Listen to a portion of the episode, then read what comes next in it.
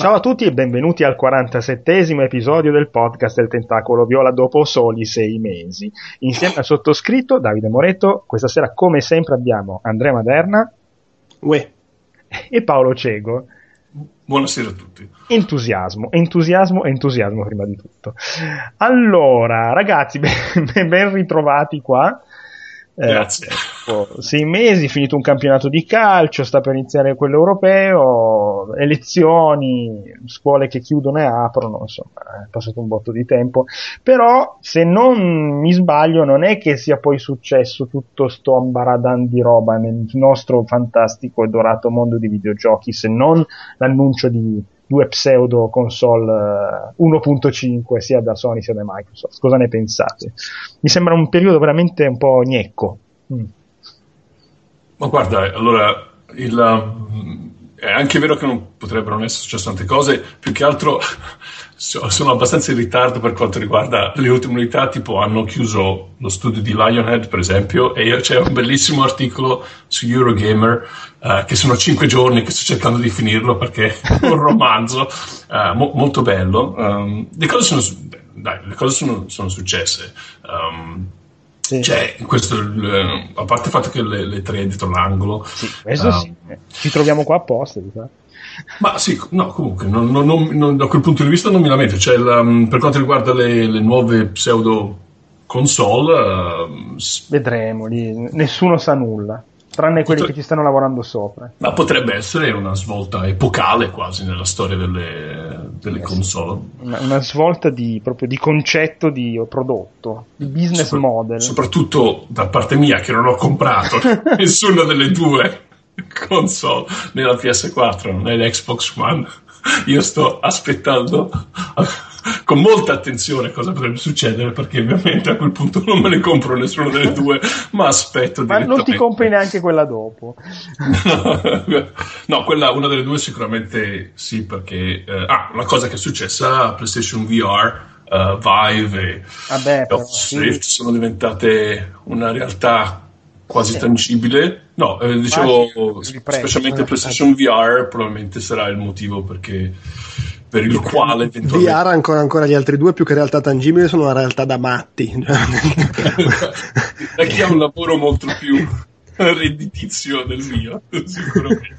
Beh, se ci pensi alla fine uno costa, cioè comunque sono su una fascia di prezzo di telefono cellulare di fascia alta, eh? Insomma, se uno vuol fare un po' il la V R, comunque io sono curioso perché da un lato potrebbe essere quella che è successo perché basta che c'hai la PlayStation e ce l'hanno decine di milioni di persone e, e costa la metà degli altri, sì, sì. Dall'altro però in un certo sen- nel senso è comunque un casco da metterti in testa per sembrare un deficiente, eh, che è una roba che secondo me comprano i malati terminali che spendono i soldi per Oculus e, e, e quell'altro e, e, e Vive, cioè nel senso il pubblico PlayStation a livello di grandi numeri dico, eh, poi non dubito, sì, sì, sì, me lo immagino com- più come un pubblico che potrebbe comprare la realtà virtuale quando si sarà evoluta e magari sarà un aggeggio molto più, più leggero, magari senza fili, che ti metti in testa senza... Eh sì.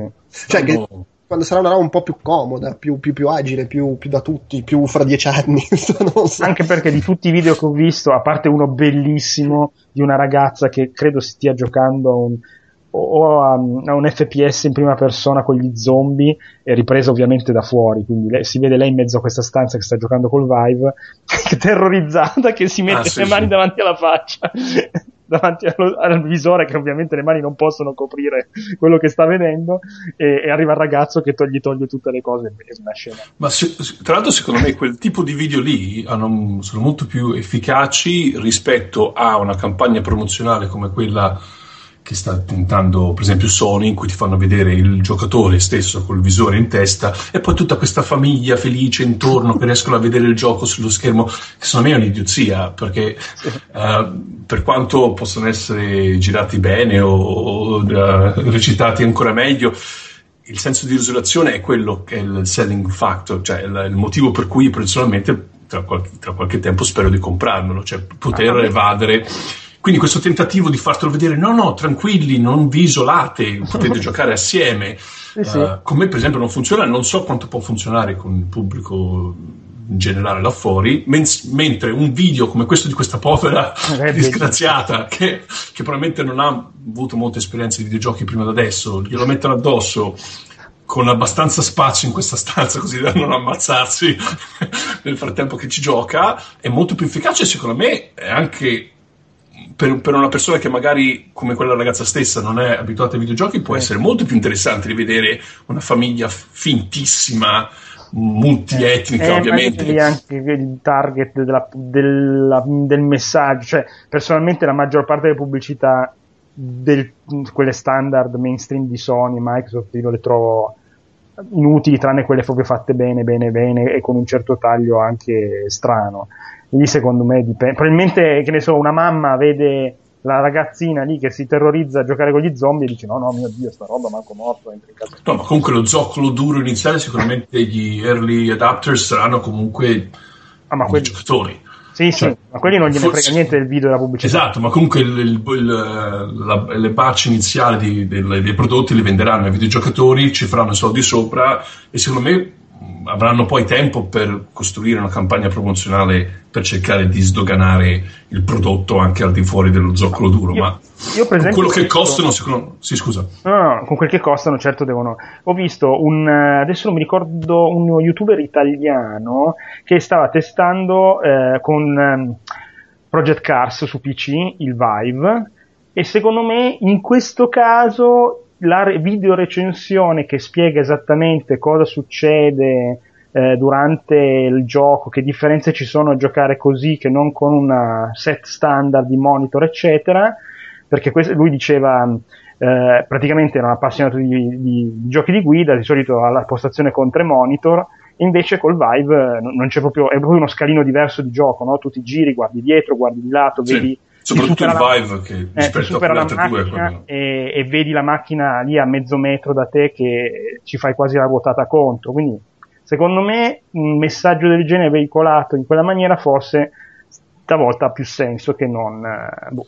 Con un gioco di macchine vinci facile, eh, sì, sì, è esattamente la situazione me... migliore per poter vendere il prodotto, quello come è. Dicevamo sempre, secondo me alla fine quelli dove stai seduto, spaziali, macchine, sono quelli dove automaticamente ti senti dentro l'azione senza dover rischiare la pelle o avere quella differenza per cui tu ti muovi anche nella realtà ma ti muovi in maniera diversa nel gioco e, e quindi il tuo cervello va in pappa.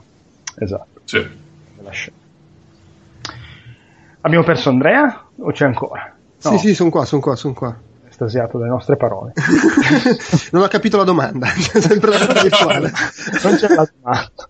Ma invece, come giustamente diceva, no, io ribadisco, cioè, secondo me però, come dicono poi tra l'altro quelli di Valve e quelli di Oculus, adesso è una roba da, da early adopter che vogliono la nuova tecnologia, è, è, è, cioè è anni luce avanti rispetto a come la realtà virtuale ce l'avevamo in testa anche solo cinque anni fa, ma rimane una roba comunque indietrissimo rispetto all'idea di un prodotto consumer, secondo me. E per quello che dico, cioè quello, la PlayStation V R è un po' un ibrido, nel senso che da un lato è un po' più accessibile perché costa meno e perché non ti serve il super P C, ma dall'altro è comunque un catorcio costoso eh. che ti isola.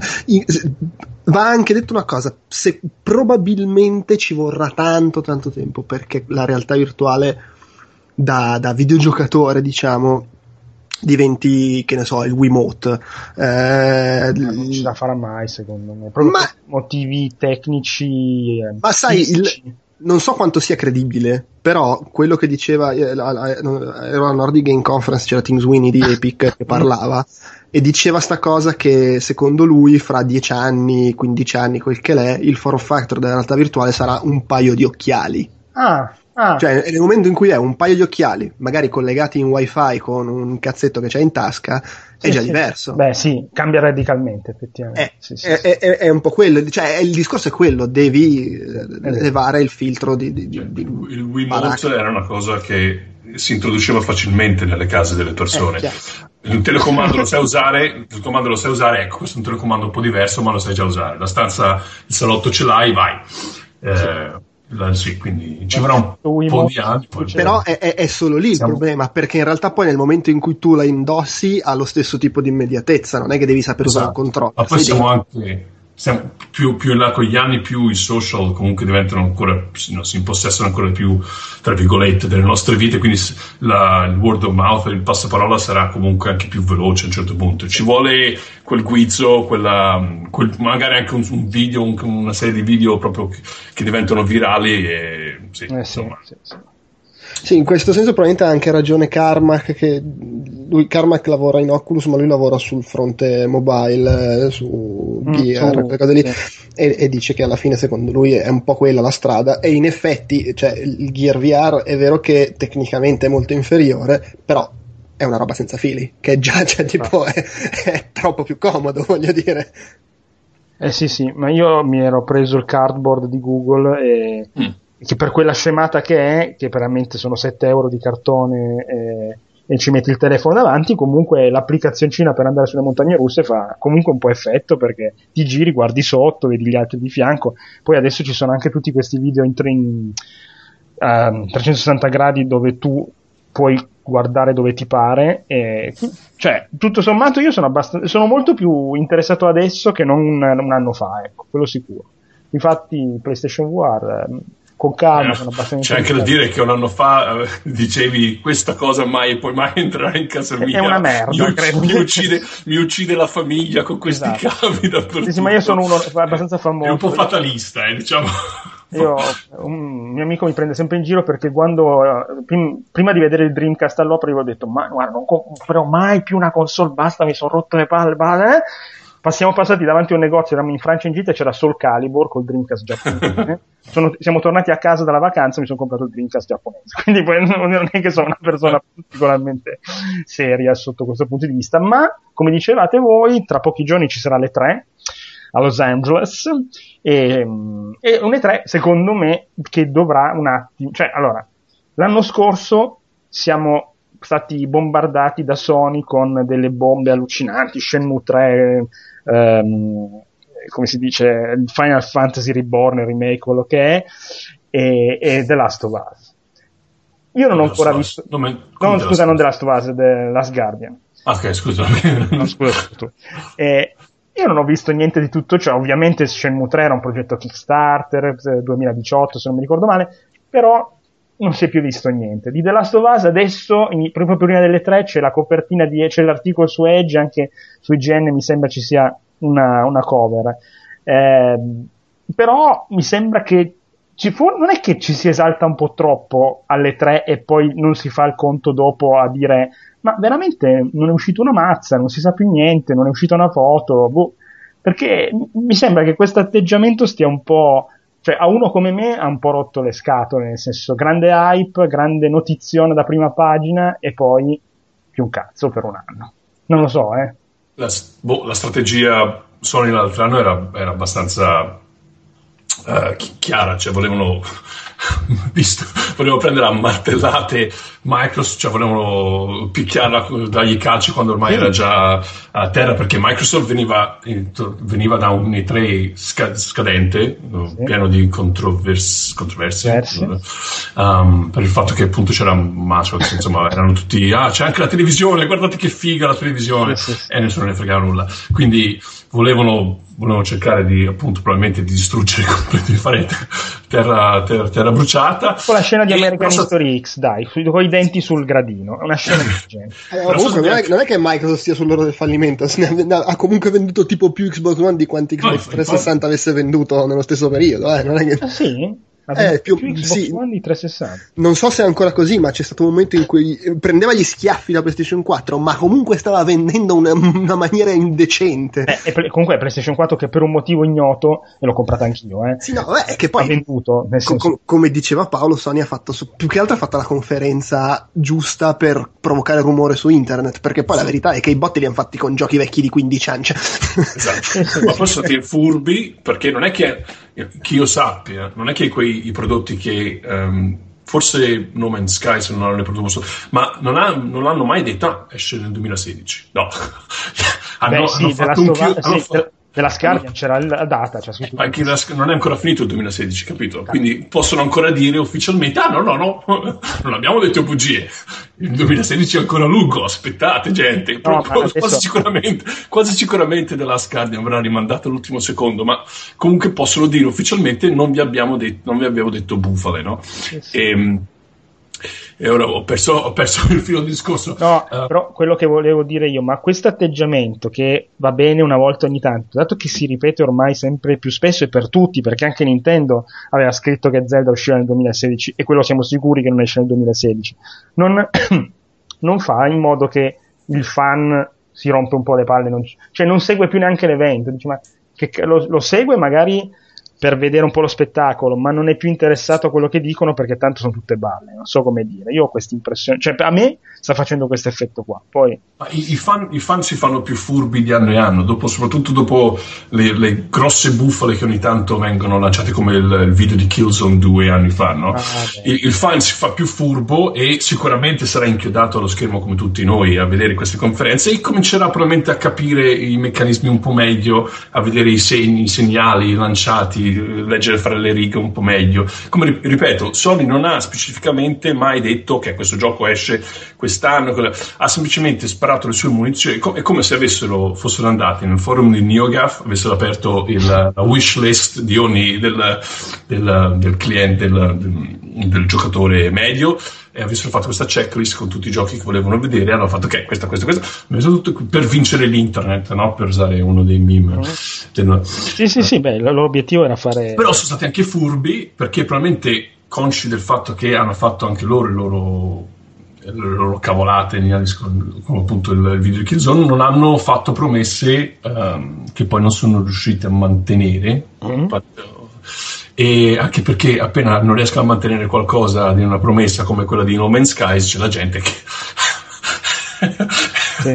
minaccia di minaccia di morte, ma come minaccia di morte destra vaga, come se fosse la ormai cosa si... più normale del mondo. Siamo arrivati sono... alla follia pura. C'ho l'account Twitter, non so cosa fare questo pomeriggio, ok, minaccio di morte Tizio e Caio e Sempronio. Sì, tra l'altro um, pover- poveraccio, cioè quelli di, di No Man's Sky sono proprio sì. fra, fra i più so apprezzabili. Quei poveri disgraziati, forse adesso sarà un po' più grosso il, eh, il... ma saranno comunque una dozzina di persone eh, al massimo. Non saranno centinaia di persone a fare sto maledetto gioco. Sì, sì, no, ma poi la, la, la cosa fantastica di, di quelle minacce di, cioè a parte il fatto che sono minacce di morte per un videogioco e vabbè, ma poi sì, esatto, questa gente che, che parte per la tangente convinta di sapere come si sviluppa un videogioco, quanto tempo ci vuole, quali sono le dinamiche, i problemi. No, io so che voi non state facendo un gozzo, siete degli stronzi, ma cosa ne sai?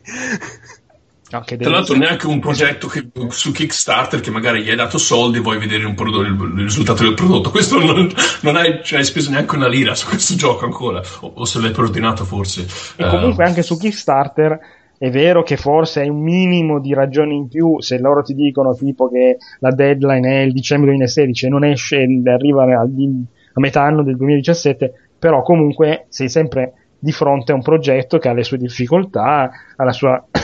complessità da portare avanti, non è che sia proprio una scemata, eh? Cioè, eh, sono, sono progetti, tu lo sai bene, sono progetti lunghi, perigliosi, pieni di casini, eh, che possono andare in vacca da un momento all'altro se non sono pianificati bene. L'importante è che non ci siano persone tipo Peter Molyneux che entra dentro e mette mano al design document e tutte le feature siano state bloccate, siano pronte, si, si tratta soltanto di Uh, you know, um, uh, risolvere i vari bugs che sicuramente eh. saranno miliardi, se non un gioco procedurale. Um, però cioè, comunque sì, tornando alle tre, cioè eh, i, le, le, le società le, le, tipo Sony e Microsoft si fanno sfurbe, ma si fanno furbi anche um, i, i giocatori, i clienti là fuori, e soprattutto quest'anno non so se annunceranno la PlayStation quattro K o Neo, Neo come cavolo si chiama, o quella l'Xbox, come è il nome di un codice del quello nuovo Scorpio Scorpio cioè, sì, sì. Ah, soprattutto se lo vogliono fare sì, se la, se la, dovranno, se la, dovranno, se la dovranno giocare bene, perché è uno scoglio abbastanza alto da sormontare una cosa, un annuncio del genere, perché ci saranno milioni di quanti, quanti, quanti milioni di P S quattro hanno venduto? quaranta, non vorrei dire una cazzata, ci ma... saranno quaranta milioni di customers là fuori davvero incazzati E quindi sarebbe interessante sapere come la, qual è il, lo spin che gli danno a questa notizia per farla sembrare no, è una cosa positiva anche per voi. Eh, però su questa cosa io allora all'inizio dicevo bah, mi sembra una cazzata, cioè io non mi incavolo, però secondo me è una mossa un po' suicida, no? In realtà, considerando che A, appunto c'è ancora molta gente che la PlayStation quattro non l'ha comprata o magari non era interessata perché la riteneva sottopotenziata, boh, tutto quello che vuoi, perché È, è evidente che un P C corazzato gli caga in testa alle console di oggi. Ehm, cosa stavo dicendo? Ah sì, eh, che sia per motivi del genere, sia per l'introduzione di un'ottica proprio da mobile, cioè io ti faccio una revisione molto più vicina nel tempo che non cancella quella di prima, ma il gioco, da come si dice, come in teoria dovrebbe essere l'idea, esce è compatibile con entrambe le console. Una console viaggia a una certa F P S, viaggia con delle feature grafiche diver- più in- inferiori, in quella Neo esce e viaggia a, una, a un refresh rate più alto, e comunque. Poi dopo quattro anni la PlayStation quattro, quella di attuale base, viene tolta dal mercato, viene re- resa fuori dalla roadmap, arriva la PlayStation cinque che sarà compatibile con la PlayStation, cioè si fa una roba tipo iPhone, no?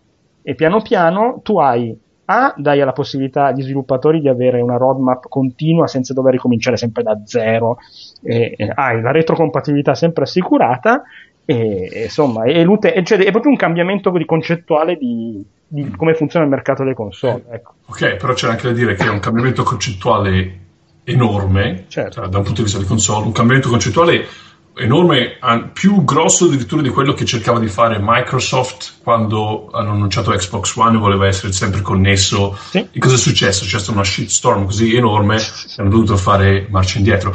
Sony non farà marcia indietro sulla quattro K, anche perché Microsoft sta facendo la stessa cosa, quindi fra loro fanno il, il, il, il tiro, la, come cazzo si chiama? Il tiro Thug of War.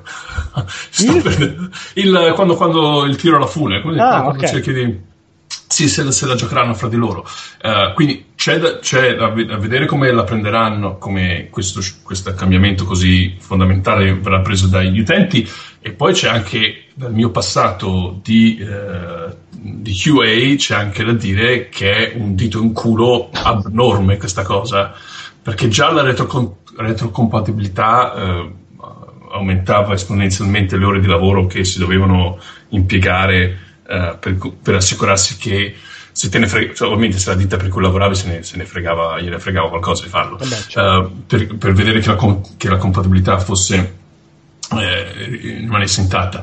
Ma addirittura se il modello che, che stanno cercando di um, imporre è quello appunto di Apple, uh, sì. le, le S K U, le, i, le, il, le versioni di un gioco da testare eh, aumenteranno esponenzialmente. E anche qui bene per quanto riguarda quando c'è un prodotto tripla A e c'è il giovane ragazzo che ha bisogno di lavoro e viene, viene ass- vengono probabilmente assunti ancora più persone eh, nel settore Q A, ma quando poi il prodotto è eh, uscito e eh, ci sono dei periodi di stanca, la gente viene rimandata per strada un'altra volta. Quindi sì, cioè, è un periodo interessante, stiamo vivendo in un periodo interessante e eh, sicuramente guarderò del tre. E con... potenzialmente distruttivo. Sì, sì, beh, sicuramente, sicuramente non, non ci sarà una, una marcia indietro come quella che ha dovuto fare Microsoft, questo mi sembra in dubbio, onestamente. Uh, però sì, sono curioso di vedere quante minacce di morte saranno mandate a Yoshida e a, e a Spencer quando annunceranno i loro rispettivi, le nuove le rispettive versioni.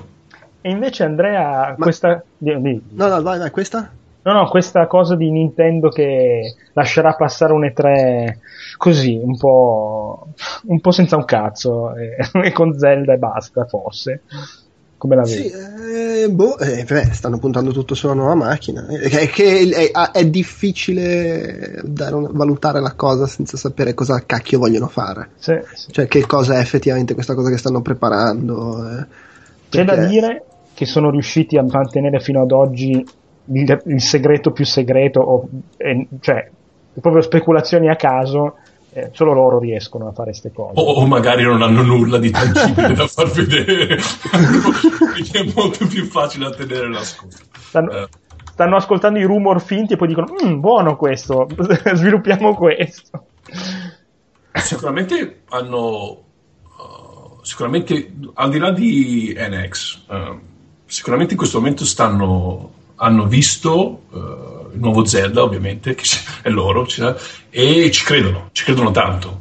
Quindi io mi aspetto che, seppure non X verrà annunciato più, più là, non alle tre, questo Zelda sarà così uh, valido um, che appunto, cioè, agli occhi di Nintendo loro sperano che riesca a um, uh, far dimenticare alle persone appunto che il che non stanno, dimostra- non stanno, non stanno dim- mostrando nulla di nuovo e che comunque probabilmente, sper- probabilmente sperano che Sony e Microsoft non uh, annuncino uh, Neo e Scorpio, o forse lo sperano perché sperano che gli venga, cioè, la, la reazione sia negativa. Però sicuramente se hanno deciso di dedicare un'intera, non so quanto sarà, un'ora o cinquanta minuti, quello che sarà, su Zelda, pensano di avere per le mani qualcosa di ehm, fico, estremamente fico. valido.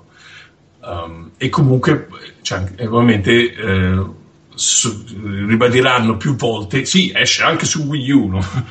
Non vi preoccupate, poi, sì, poi bisogna vedere esattamente quali saranno i sacrifici come che dovranno fare per farlo.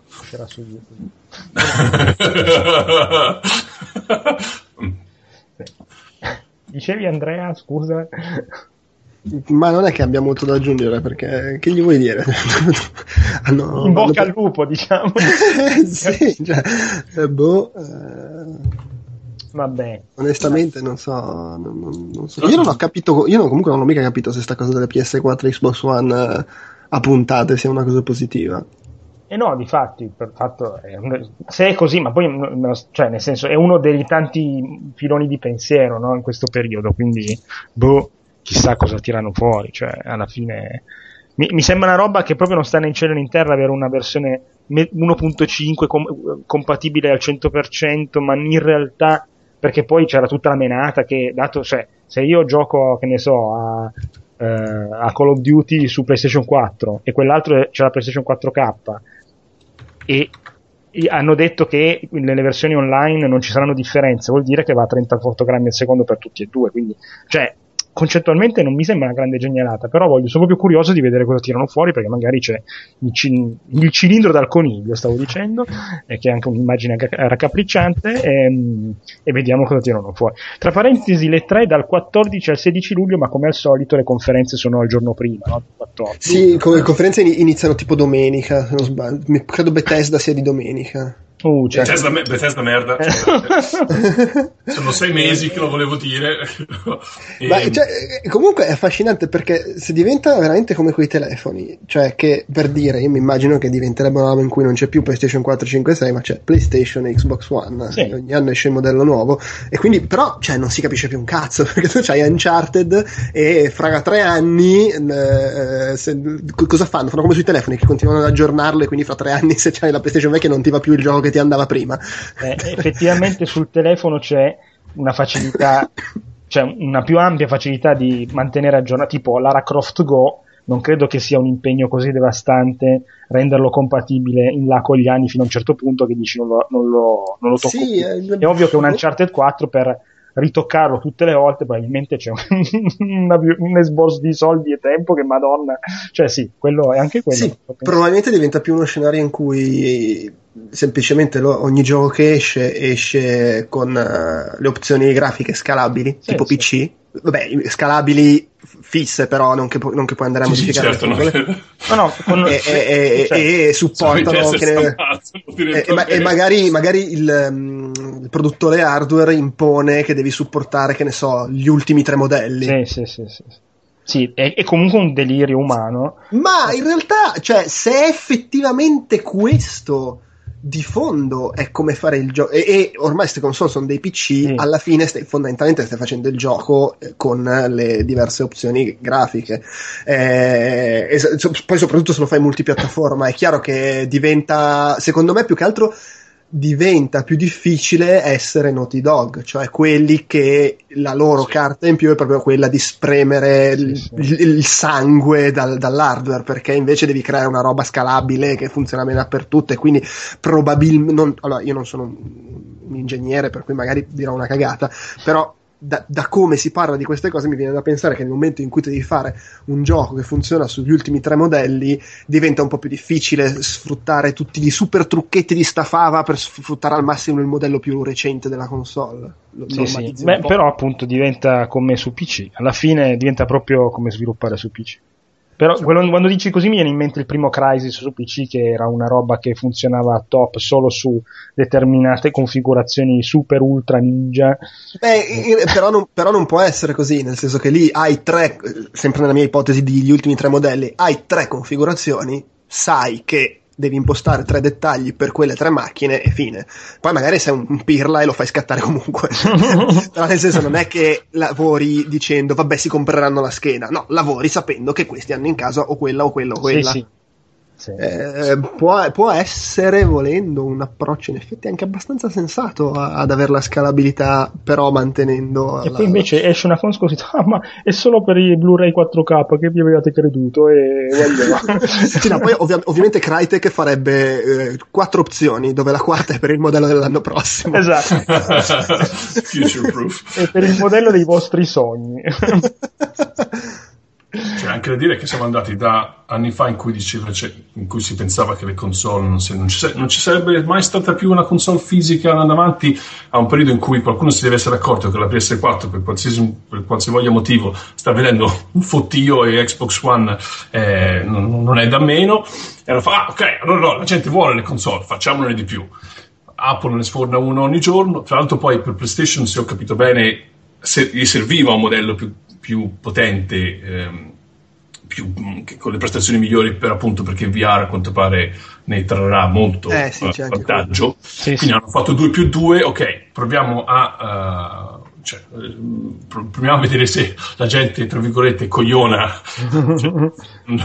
tra virgolette intendo, eh, vedere se abboccano, e proviamo a vedere se un nuovo modello un nuovo modello di distribuzione è possibile, in cui appunto le, le console uh, vengono Um, il riciclo delle console avviene più spesso piuttosto che uh, ogni dieci anni, non so quanto è durata la PlayStation, però siamo andati in un periodo in cui PlayStation tre, evidentemente Xbox trecentosessanta, vendevano il giusto ba- balzo generazionale, e le, le, forse anche loro si sono sorprese da quante sono riuscite uh, a venderne in più, eh, in più erano rispetto. Anche passati dieci anni.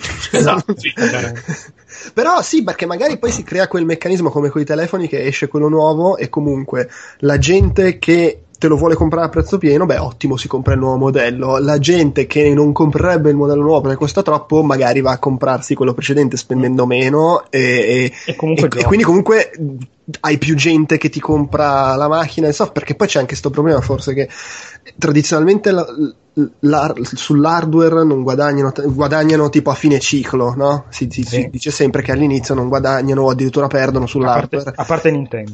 E, e, e fanno i soldi col software. Il problema è che non c'è il software. Magari è anche un modo per ri, ri, recuperare soldi da qualche parte. Allora, o- oggi ammetto che ho, ho capito il senso delle remastered, no? Perché ovviamente per me tutti i giochi belli che escono in remastered, quasi tutti li ho giocati, no? Oggi stavo parlando in ufficio con un ragazzo abbastanza giovane che aveva la PlayStation quattro, ha finito tutto Batman Arkham Knight, tutto al cento per cento, con tutte le cose, tutti i collectables eccetera, quindi fa parte dei pazzi, compra la realtà virtuale. E mi fa, ho visto che ne esce uno tra poco nuovo, ho detto no, guarda che è la remaster dei primi due eh, per la PlayStation quattro, e gliel'ho consigliato ovviamente perché sono ottimi giochi, e lì ho capito che la parte delle ma c'è veramente gente che non ha giocato ai giochi fichi anche di pochi anni fa. Eh sì, ma figurati. E invece io questa cosa pensavo fosse una leggenda metropolitana. Sì, va bene. Beh, t- tieni conto di due cose. Uno è che comunque se effettivamente nella stessa quantità di tempo hanno venduto più console, probabilmente cioè, le ha comprate anche sì. gente che non aveva le precedenti. Ma poi al di là di quello, cioè secondo me fino alla precedente generazione di console era abbastanza facile che non si giocassero tanti giochi. Adesso magari con tutti gli abbonamenti, le offerte, gli sconti, il digital, che comunque non è una roba a cui accedono ancora tutti probabilmente, però già snellisce un po' di più. Però oh, eh, se non sei uno appassionato che comprava un sacco di giochi, se li rivendeva magari eccetera, non è banale comprarti sessanta settanta euro di gioco, no, e, e giocartene tanti, so, a, a maggior ragione poi quando ne uscivano molti di più nella precedente generazione di sì. console rispetto ad adesso. E poi c'è sempre il fattore eh, tizio che compra la PlayStation, ci mette dentro P E S, lo tira fuori dieci anni dopo e magari dieci anni dopo dice: ma sulla PlayStation quattro voglio provare un, anche un altro gioco. Sì, effettivamente l'effetto FIFA e P E S è sempre latente, eh, cioè ci sono tanti motivi. Beh, voglio dire, ma poi nel senso, anche fra chi dovrebbe essere molto appassionato, per un motivo o per l'altro capita di non aver giocato quel gioco, quell'altro tal gioco, ma vorrei recuperarlo, ah, remastered. Sì, sì, no, è vero, è vero.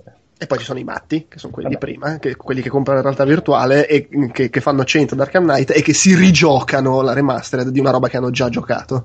Tra parentesi, a proprio di V R, leggo adesso che è confermato Superhot V R, quindi in esclusiva per Oculus Rift uscirà. Eh. Ah, eh, che forse è eh. tipo l'unico F P S che puoi giocare in realtà virtuale. Che ti fermi e guardi in giro. Esatto. No, perché se tu sposti la testa ti arrivano i proiettili. Guarda che quello è bruttissimo. Sì, no, però, però vai a una velocità che... Con... Cioè, se... il problema degli F P S in realtà virtuale è che ti muovi troppo più veloce di come ti muovi nella realtà, ah. e quindi ti manda a puttane il corpo proprio.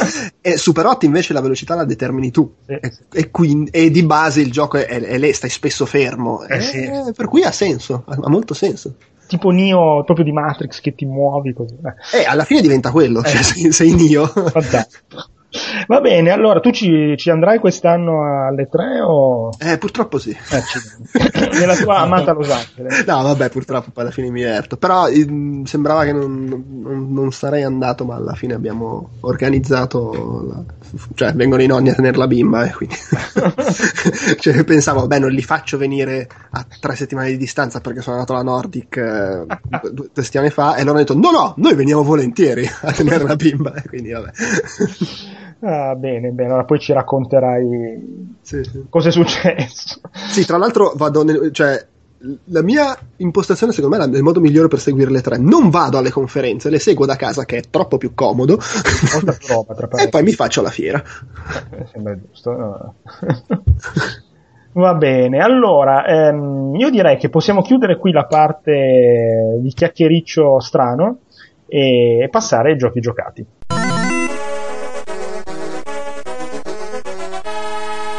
Prepare to qualify. Ok, partiamo. Giochi giocati. Chi cosa c'è? Eh, aspetta, che, ah, scaletta. Allora, ne, ne, tu ne hai tre. Parto io? Allora, partiamo direi, con. Se, se ne hai tre, direi che. Partiamo con Doom, che è tornato alla grandissima. Allora, ero molto scettico perché vorrei ricordare che Doom tre, che, per cui compare una scheda video ad hoc nel duemilaquattro.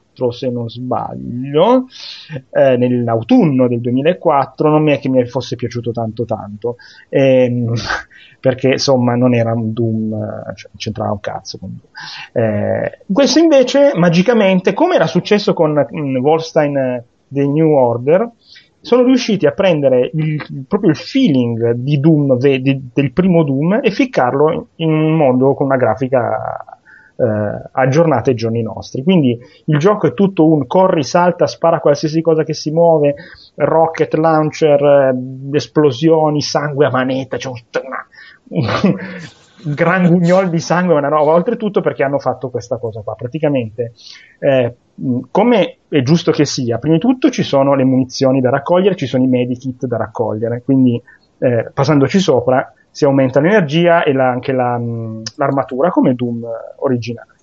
Eh, però il, sia le munizioni, sia l'armatura, sia la vita sono abbastanza ridotte da cercare in giro così. Per poterne trovare un sacco bisogna fare delle fatality praticamente ai mostri. Quindi sparando ai mostri, a un certo punto, prima di finirli, de- se, se gli si spara continuamente gli si uccide, ma poco prima di, di ucciderli il mostro caracolla, cambia leggermente colore, c'è un effetto retina, eh, wireframe sul, sul corpo, l'effetto iPhone, l'effetto retina sbagliato. vuol dire reticolate, eh.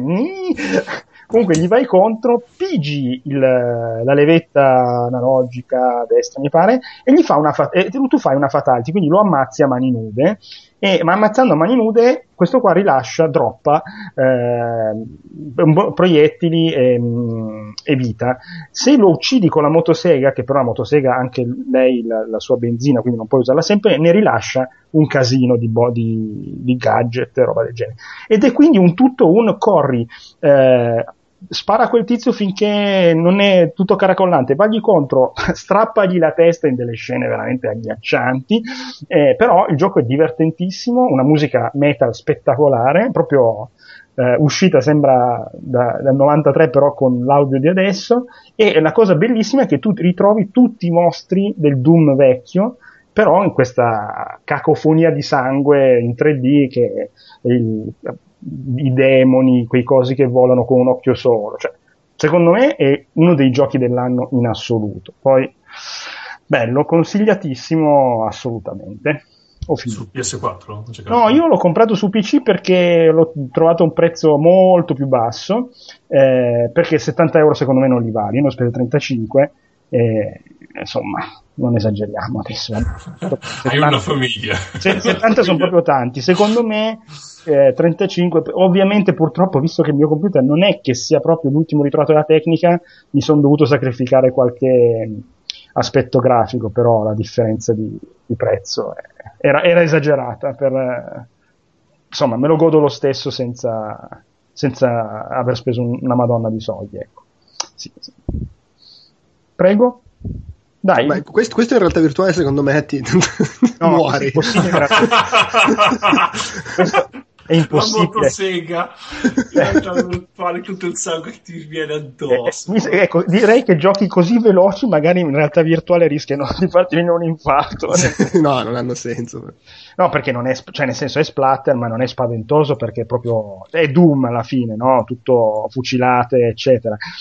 Però giocando, non, non ne parlo in questa puntata, comunque sto giocando Doom tre perché ovviamente esce il quattro, il cieco cosa fa? Non gioca il quattro, non gioca il tre e io mi sto cagando sotto. No, ma Doom tre era pensato tipo survival horror, questo, eh, questo, questo era proprio, questa è proprio esplosioni totali, cioè questo è come Doom vecchio, quindi ci sono n nemici. Però scusa, è come il Doom vecchio come, come spirito del bordello, ma non ha quei livelli iper labirintici, no, no, di... trova le chiavi, schiaccia il pulsante, è più il fatto macello continuo. C'è, macello continuo, e c'è questa cosa che ad alcuni... È molto ad arene, no? Esatto, questa cosa che ad alcuni non, ha, non, ha, non hanno apprezzato molto, secondo me invece è figa, perché praticamente solitamente tu, ci sono tot di corridoi, poi arrivi eh, in un'arena, una stanzone che sia all'interno di una base, all'esterno, all'inferno, insomma in posti vari, comunque... effettivamente sono delle arene multilivello anche molto verticali, quindi devi sal- sono punti dove sali tanto, cadi giù eccetera,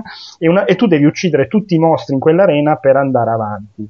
Adesso non è proprio come il Doom vecchio dove c'erano questi mega livelli al labirinto, però era anche impossibile rifarlo uguale perché tutto sommato il Doom vecchio si presentava così perché il motore grafico non permetteva di avere dei livelli uno sopra l'altro, cioè c'erano gli scalini ma non c'era un tre D vero, in realtà le mappe erano tutte bidimensionali, e Quake che alla fine è diventato il primo gioco, tipo tu non potevi salire il piano sopra di dove eri tu, andavi in no no no certo. Vabbè, ma poi cioè, di base oggi se fai uno sparatutto d'azione eh, che mira a vendere milioni di copie e lo fai co- lo fai in cui devi ogni tanto fermarti a pensare dove devo andare, cioè, non è ecco eh, si, si, si spaventa il publisher se gli propone. No, la cosa figa qua è che non pensi mai, tu eh, sei alla ricerca sempre di armi, distruggi armi, distruggi eh, poi ogni tanto si ah devi aprire questa con la chiave gialla. Mm, questa è la trama, no? La trama.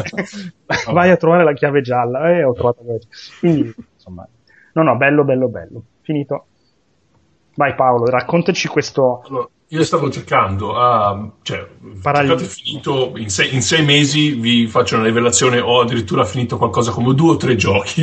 Uno di questi è Mad Max uh, di Avalanche Studios, quelli di Just Cause. E mentre stavo giocando, perché tutti gli anni, che, tutti i mesi che ho lavorato su Red Dead, ho cominciato a vedere varie similitudini. Ho pensato, ah, sarebbe interessante metterli a confronto, cosa, cosa del genere. E effettivamente, al di là del fatto che sono entrambi due sandbox games, sono entrambi dei prodotti davvero validi, um, ci sono cose, se, se, se uno avesse, diciamo, una bacchetta magica e potesse unirli assieme, è probabile che otterrebbe il sandbox perfetto, perché le lacune di un titolo sono i punti di forza di un altro. E Mad Max in, in questione è uh, ovviamente basato sul, sul film, sui film, tra l'altro purtroppo non basato completamente sull'ultimo. È tipo, uh, hanno fatto un prequel dell'ultimo alla fin fine. No, mi, se- mi piacerebbe tantissimo leggere un post-mortem per capire dove si sono incontrati e poi dove sono andati per le proprie strade, perché effettivamente ci sono, ci sono dei punti di contatto fra, le due, fra i due prodotti, e indubbiamente si sono parlati, perché sono cose identiche. Ma da quello che ho capito loro lo stavano sviluppando e ignorando completamente il film. Mm.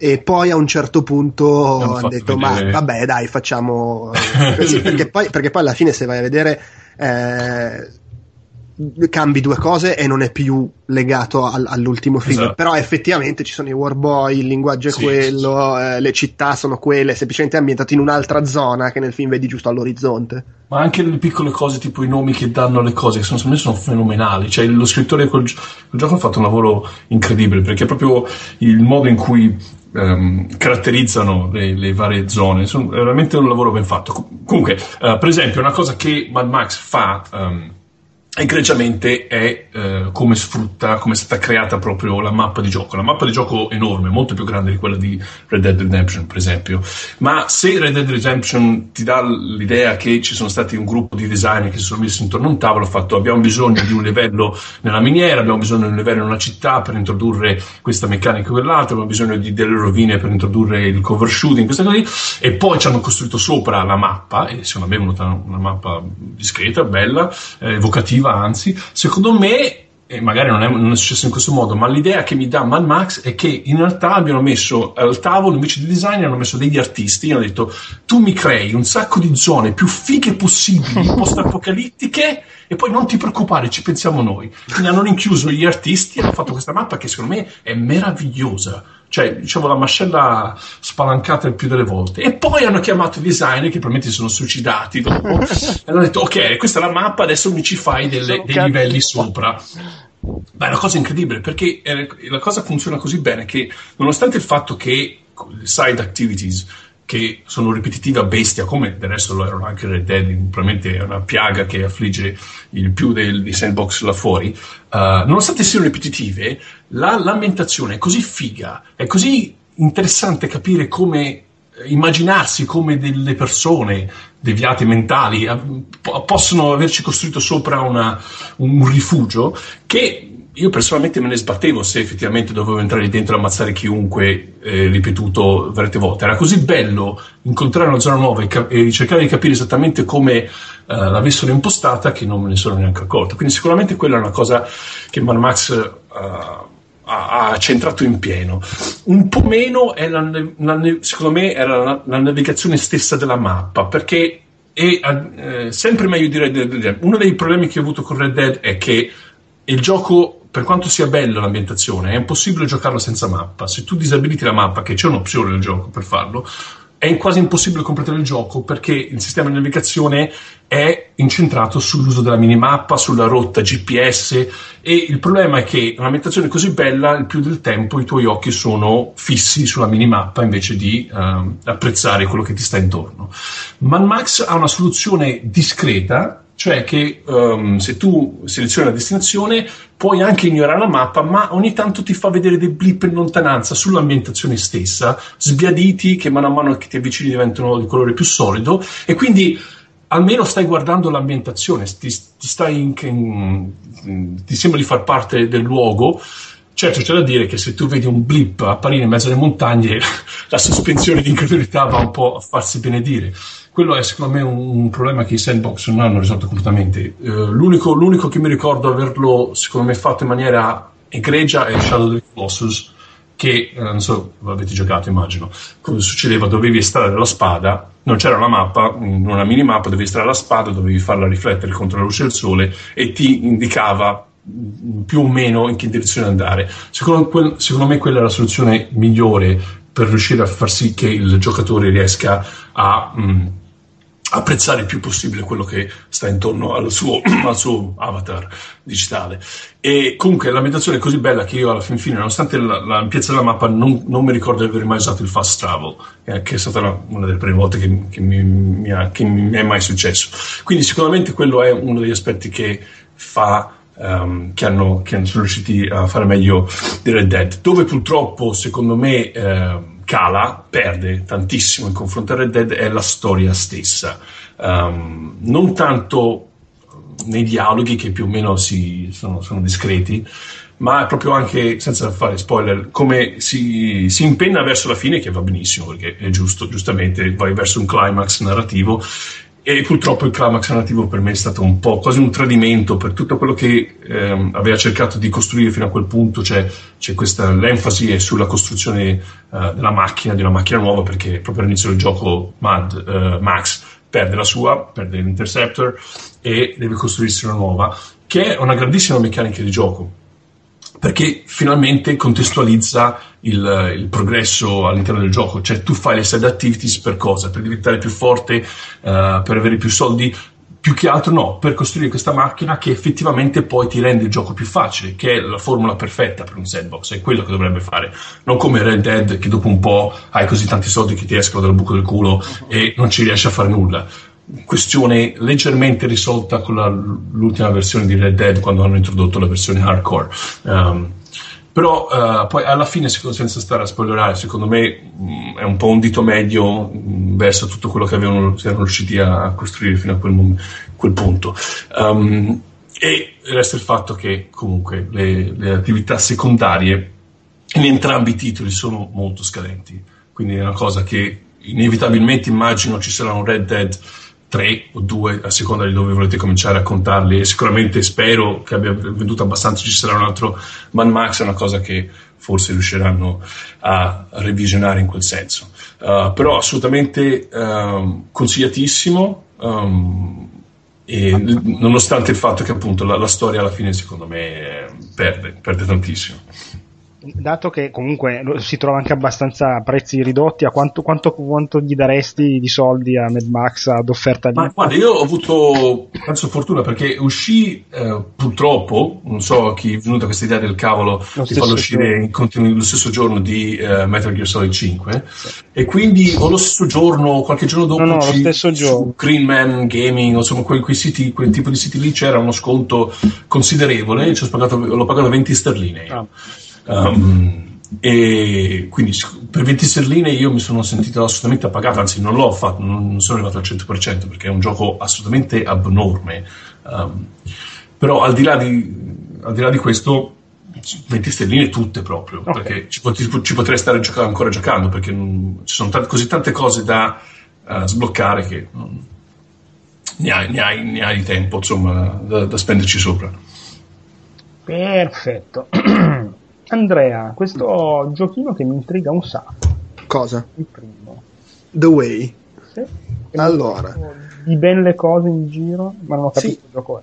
Allora, è un gioco sviluppato da... è un gioco indie, sviluppato da... credo siano polacchi, però non vorrei dire una, una fesseria, quindi la butto lì così a caso. È nato su Kickstarter e l'idea, del, la base del gioco è, fa, è Flashback. In pratica Flash, Flashback l'originale, non il remake eh, squanfido recente. Sì sì, Flashback eh, Flashback è in generale un po' un omaggio a tutti quegli arcade adventure anni novanta, quindi ovviamente anche Another World eh, e via dicendo. E spoiler, dentro ci sono poi in realtà anche omaggi alle avventure grafiche Lucas, un po' nascosti, ah, ma, ah. Cioè, no, in realtà sono, una volta che ci arrivi sono palesi cioè, se, se, se, se sai cosa stanno omaggiando. Però fondamentalmente è un arcade adventure, eh, in, l'idea è, cioè la, la, in cui tu sei questo tizio che all'inizio ha tipo è al cimitero, ha sepolto la moglie, allegria, no, allegria sempre ma è convinto di sapere come riportarla in vita, eh. legato a delle ricerche che loro facevano. Non è, è, un po', è un po' fumoso poi in realtà la spiegazione del passato, ci sono documenti da leggere, cose, per rimanere un po' sul vallo, e sostanzialmente viaggi in altri pianeti alla ricerca di questa cura miracolosa, eh, rubi l'astronave, cioè prim- il primo livello, il prologo è ti devi introdurre in questo stabilimento dove lavoravate per rubare l'astronave con cui poi vai alla ricerca delle, delle delle meraviglie. Mm-hmm. E, mh, grafica pixellosa, molto appunto alla Flashback, bello stile visivo se ti piace il genere pixel art, alti e bassi, però insomma ci sono delle cose molto molto fighe. E l'impostazione di, allora, diciamo che è Flashback nel senso che ha quel taglio lì molto, cioè è, è un è tosto, eh, mm-hmm. Ci sono combattimenti, enigmi eccetera, però a livello poi di narrazione invece fa venire in mente più Another World, per cui se vogliamo prendere il meglio dei due mondi, eh, è che è molto evocativo, è particolare, forse non è riuscito come quei due giochi, le due cose, però l'ispirazione è palesemente quella ed è comunque riuscito, è figo. Ha una cosa, eh, uno vede le foto, i trailer, se l'aspetta magari anche molto d'azione, in realtà non è che non ci sono combattimenti, perché comunque la pistola va in giro, poi sblocchi artefatti alieni, cioè la telecinesi, fatti cose, però la mia impressione è che a loro interessassero molto di più gli enigmi dei combattimenti, e gli stessi combattimenti nella maggior parte dei casi sono sempre situazioni di level design in cui tu mh, puoi capire come farcela, se mi metto là gli sparo, quello non mi vede, allora faccio così, più che vado, sparo okay. fortissimo e li faccio tutti fuori. Uh, anzi, la maggior parte dei casi, se, se vai allo sbaraglio, è probabile che pigli gli schiaffi. Beh, alla fine anche Flashback e Another World erano. Sì, alla fine. Cioè, sì. Dovevi c- calcolarti le cose. Non era... Esattamente. E, e, e gli enigmi sono belli, uh, a volte secondo me levemente troppo complicati, però in generale sono belli, ingegnosi, e il gioco non ti guida mai per mano. È fatto bene il design, nel senso che ti fa capire cosa devi fare, però non è che è un continuo vai là, fai questo tutorial come se fosse un gioco uscito adesso, c'ha proprio quell'impostazione retro. E, e quindi questo è apprezzabile. Il rovescio della medaglia è che può diventare un po' tosto a tratti, eh. Eh, eh, ci sono proprio due o tre enigmi che secondo me non è tanto che sono troppo difficili, ma che sono troppo ambiziosi come dimensioni, cioè d- ora che capisci cosa devi fare e poi lo fai, ci metti veramente un, un secolo, eh, però nel complesso bello, mi è piaciuto, ha una bella atmosfera, è carina la storia, bella la grafica, divertente da giocare. Ogni tanto il checkpoint è un po' infame. Ecco, difatti volevo chiederti, sì, a questa... checkpoint. Sì, ma secondo me sono un problema relativo, perché appunto, come dicevo, l'azione non è tanto il focus, per cui sì, è vero, capita eh, che c'è il punto in cui devi fare due o tre piattaforme, magari ci devi ripassare cinque volte perché stai facendo l'enigma che ti porta dall'altro lato, caschi, muori, torni indietro, cioè, mm, due o tre situazioni così capitano, ma in realtà il gioco non è molto incentrato sull'azione, quindi poi anche se i checkpoint sono un po' lontani è relativo il fastidio da quel punto di vista, secondo me perlomeno. Sì, è sì. Più fastidioso il fatto che a volte eh, minchia, non capisci veramente cosa devi fare con gli enigmi, e quando lo capisci dici no, ci ho messo un'ora a capirlo, ci metterò due ore a farlo. eh, però no, merita. eh, Poi vabbè, viviamo nel duemilasedici, sappiamo benissimo che se non capisci come fare una cosa la trovi su internet, mm. e quindi anche quello, anche quello risolve. Eh, no, merita, secondo me, se guardando i trailer, le immagini così ti, ti ispira, eh, merita di, di, dargli, di dargli una chance. Le immagini sono strepitose. L'altra cosa che può un po' trarre in inganno è che eh, ha forse poche ambientazioni. Eh, belle, eh? Cioè affascinante da girare, evocativo, però tu guardi le foto e ti aspetti che ci siano molte più ambientazioni e poi ti rendi conto che in realtà alcune di quelle ambientazioni sono tipo nei flashback. Ah, okay. Cioè tipo c'è una schermata e basta. Maledetti. Eh, quello un po', un po' può deludere, però no, no, merita, secondo me, onestamente non so quanto lo vendano, suppongo quindici. Mi pare quattordici. Ok, guarda, eh, io l'ho finito in, mi sembra sette otto ore, una roba eh, del genere, è però è un gioco che può, può tranquillamente superarti le dieci ore, cioè dipende da quanto ti incarti sugli enigmi e, e sui passaggi un pochino più azioni. Su G O G costa quattordici virgola novantanove. Secondo, secondo me li merita tutti, a patto che ti interessi, certo, questo certo. tipo di cosa specifica. Del resto è nato su Kickstarter non per caso, finanziato da chi la voleva.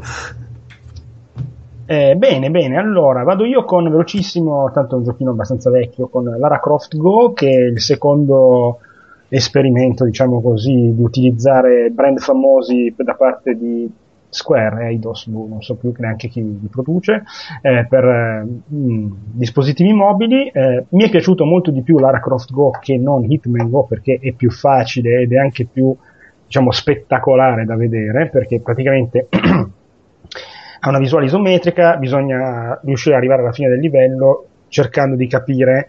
È un puzzle game dove si comanda Lara che deve evitare le trappole, evitare gli animali, riuscire a, a, a pigiare gli, insomma, leve e interruttori, cercare di evitare eh, passaggi dove il, il terreno si rischia di, se si passa due volte, la seconda volta il personaggio precipita in un fosso senza fondo, quindi eh, e, e spostare oggetti, insomma è, è, un, insomma, è un puzzle game eh, a, quasi a turni, se vuoi, perché ogni volta che spostiamo Lara si sposta tutto il, cioè quindi gli animali si muovono di un passo, eventuali trappole funzionano di, che ne so, se c'è una, un, un pietrone che sta rotolando, il tipico pietrone da Indiana Jones, noi spostiamo Lara, il pietrone andrà avanti di uno step, rispostiamo Lara, il pietrone andrà avanti di uno step ancora dopo. Eh, secondo me è un giochino bellissimo, perché comunque è, non è difficilissimo, però non è neanche scemo, eh, ti porta a cercare di, di, di arrivare alla fine, perché comunque tu man mano, anche se ti muore Lara o rimani bloccato, dici ah ho capito cosa dovevo fare, che poi non è vero, però riesci ad arrivare a, a uno step leggermente dopo. Quindi secondo me, adesso non mi ricordo più quanto costi, perché l'avevo pagato uno virgola novantanove mi pare, perché era in offerta, ma eh, per me è consigliatissimo. So che l'hai giocato anche tu, Andrea. eh... sì sì è bellissimo, tra l'altro rispetto a Hitman Go. Non so se l'avevi giocato Hitman Go. Sì, sì, l'ho giocato, ma non, eh, non l'ho finito. Non... Hitman Go era molto più... Cioè, alla fine concettualmente era la stessa cosa, però era molto più difficile. Era proprio molto più puzzle game tignoso, su cui vai a sbattere la testa. Mm. Questo è molto più easy da finire e punta più, secondo me, su atmosfera, figaggine... Anche perché l'atmosfera qua di Lara c'è tutta, eh, proprio. Sì, sì. E, e poi qua effettivamente tu... a meno che proprio non arrivi a un certo punto dell'enigma per cui muori, eh? Però hai la possibilità di fare delle mosse anche a caso, nel senso che ogni tanto tu giri per il livello evitando magari la trappola o l'animale cattivo e cerchi di capire come muovere. Invece in Hitman Go avevi proprio, o facevi il numero giusto di mosse o non... Mm, ma secondo me non era proprio così, anche Hitman Go dava un minimo di, di variabilità, e che era molto più, più punitivo. E quindi comunque era anche più difficile sperimentare. Eh, era il classico gioco che una volta che hai risolto il livello ti rendi conto che magari puoi fare cose diverse perché lo padroneggia. Però sì, no, comunque sono due giochi... Secondo me sono bellissimi tutti e due, però beh, capisco che Lara Croft Go possa essere apprezzato più facilmente, ecco, mettiamola così. Sì. Eh, costa quattro virgola novantanove comunque. Finito, poi... Aspetta, eh, che... The Detail. Io. Vai. Allora, The Detail è un'avventura stile Telltale a episodi, ah. fatta credo da dei finlandesi, non vorrei sbagliarmi. Ero convinto che solo sarebbero stati cinque episodi, invece si è conclusa al terzo, non so, non sono andato a indagare se perché hanno detto va, fermiamoci al terzo va, o se mi sbagliavo io. È un'avventura. Come? Eh sì, esatto, loro dicono di ispirarsi alle serie tv poliziesche americane fichissime tipo The Wire, eh, Fly Down, non, non t'allargare. Però è molto carino, devo dire, eh, ha questo stile da fumetto un po' underground, eh, che da un lato gli dà una bella atmosfera, dall'altro secondo me è ottimo per nascondere i limiti di budget. E, è appunto avventura, molto narrazione, eh, c'è un pizzico di investigazione, nel senso che devi indagare sulle scene del crimine e poi questo ti dà magari più possibilità quando poi hai le conversazioni, devi fare le scelte a seconda se hai notato o meno delle cose, che è un, comunque un modo carino, un twist carino sulla, sul genere, eh, rispetto a, per dire, The Wolf Among Us, che sì, c'era la, la scena del crimine, ma tanto comunque dovevi fare tutto o se no non andavi avanti, e mentre qui in un paio di situazioni puoi perderti dei, degli indizi e ritrovarti a poter fare meno cose nelle conversazioni. E ha ah, il taglio proprio da noir di quelli disperati, cioè i protagonisti sono tipo il poliziotto super corrotto che, che ammazza tutti, il classico criminale sotto copertura che sta cercando di rifarsi una vita ma sta rischiando la grosso, c'ha la famiglia, i figli, è una roba veramente, ti fa venire la depressione. Eh, però è abbastanza carino, fatto bene, qualche cliché però piacevole, finale non consolatorio per niente, è normale, insomma. Sì, sì, sì, e comunque, vabbè, lascia un po' aperto, nella speranza, suppongo, che facciano abbastanza soldi per fare una seconda episodio. Stagione. No, vabbè, per la seconda stagione, dai. Ah, ovviamente, dimenticavo, nell'elenco dei personaggi disgustosi, tragici, eccetera, i politici sono tutti corrotti. Però questa purtroppo è la realtà. eh, eh, faccio notare che su Steam, comprando tutti e tre i... tutti gli episodi insieme si risparmiano il dieci per cento, sedici e diciassette. Eh, bravi, bravi. Bene, Paolo, eh, vai ah, con... Ah, sì, cioè, um, visto che mi sono... Visto che il uh, Satana, me, ovvero il soprannome dato a mio figlio Aaron da suo zio, ovvero mio fratello, uh, mi trovo a giocare appunto... più spesso, che adesso c'è cinque anni, insomma c'è, è, fa- è più fattibile la cosa. Ho pensato di, di fare un punto la rubrica giochi giocati con Satana che tanto ci, se ci incontriamo lì dai tot mesi dovrei, dovrei riuscire a portare avanti il, gio- il gioco mh, con cui sto giocando in questi giorni uh, con, con, Aaron, eh, con Satana, scusate. È Puppeteer, Puppeteer su PlayStation tre, uh, gioco del duemilatredici di, aspetta che cerco, Studio, Studio Japan, che non so, immagino non siano esattamente quelli di La Scaglia, ma insomma la porta accanto. Ah, ed è Pardon? Scusa? No, no, ho capito qual era, non mi ricordavo qual era, scusami, vai avanti. Sì. E probabilmente è un platform a scorrimento orizzontale, ma non troppo, e ora vi spiego perché non troppo, perché veramente l'idea di base di questo gioco, che è un'idea bellissima secondo me, è che tutto il gioco ehm, prende, prende, prende, insomma, si svolge sopra il palco di un teatro. Ovviamente, quindi poi tutti i livelli sono all'interno del palco, ovviamente è una regola che spezzano in modo abbastanza... elegante, intelligente, non è che è soltanto il palco stesso, il palco si muove, si riadatta alla situazione, ma è un concetto che non ho finito il gioco, non abbiamo ancora finito il gioco, ma che si sta, che si sta portando dietro di livello in livello, ed è interessantissimo anche soltanto capire come eh, riescono a cambiare l'ambiente con tutti i suoni meccanici, come se davvero ci fossero delle carrucole e cose varie che spostano le cose, i props del...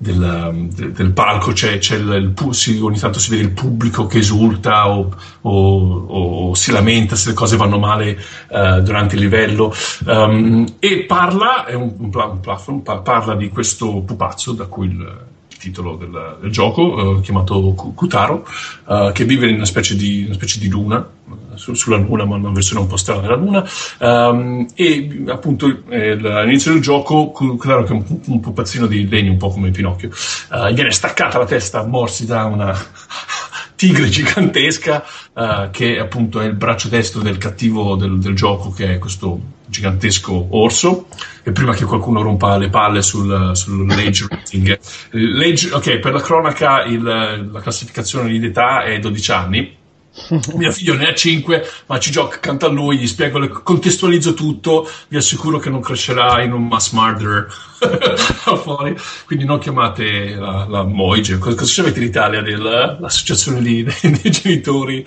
che ogni tanto... non, bah, lascia perdere. Ma, insomma, insomma va tutto bene, è un gioco. Scusa, tu avevi, eh, avevi lavorato a Menant per caso? Sì, sì, sì. Ah, sì, ecco, sì. Allora al secondo, al secondo vai pure avanti. Addirittura adesso non mi ricordo se poi l'abbiamo fatto uscire o no, perché sì, sì, l'avevano bandito.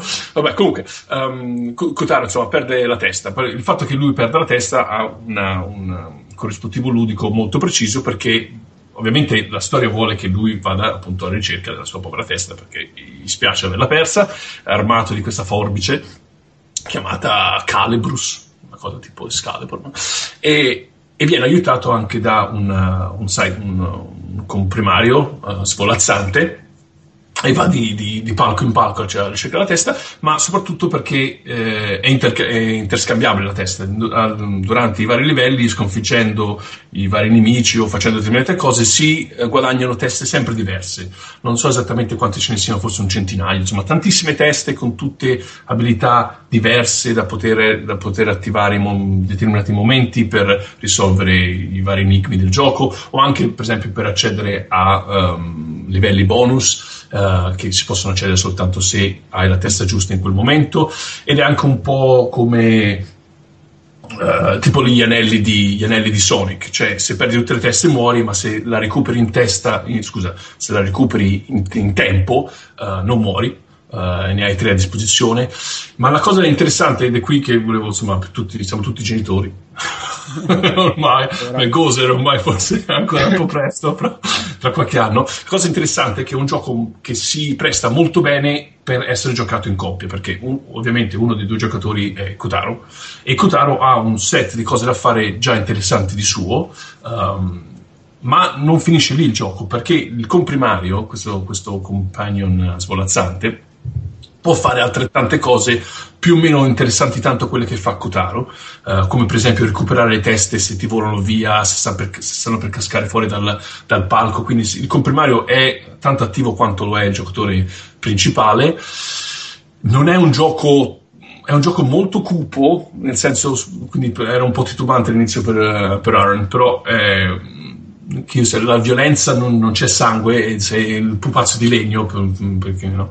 Quindi non, non c'è sangue, il cupo è implicato nell'atmosfera, è molto, è molto buio, lo st- con, cioè, anche perché comunque è proprio un palco, quindi giocano anche molto sul, sull'occhio di bue, queste cose qui, quindi insomma generalmente il look è abbastanza dark. E mh, non è troppo difficile, mh, ovviamente si può morire, la, la morte è contemplata dal, dai, dal design del gioco, ma ci sono tantissimi modi di recuperare le teste, non, non, è, non è troppo punitivo. Ma la cosa più interessante è che se il bambino o la bambina si, mh, si scocciano, o se come fanno come Aaron, quando perdono cominciano a sbattere il, il contraggio o vanno via dalla stanza, non tornano più, Pote, uno può um, rompere un po' la noia, comunque smorzare un po' la, la rabbia ca- scambiandosi il controller, perché uno può diventare il comprimario svolazzante e l'altro può diventare Kotaro, tanto più o meno le cose da fare sono, tut- sono diverse, ma si completano, si dice a vicenda,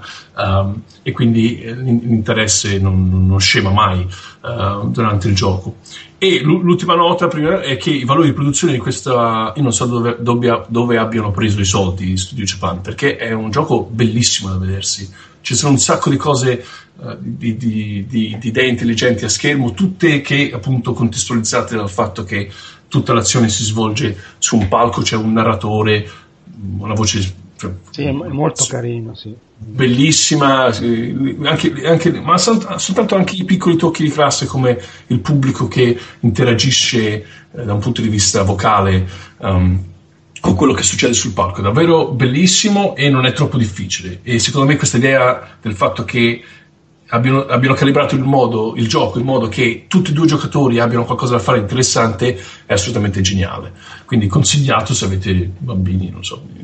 Cioè, il gioco dice dodici anni in su, ma chiude, cioè, cioè, anche ben prima, ecco, per quanto mi riguarda.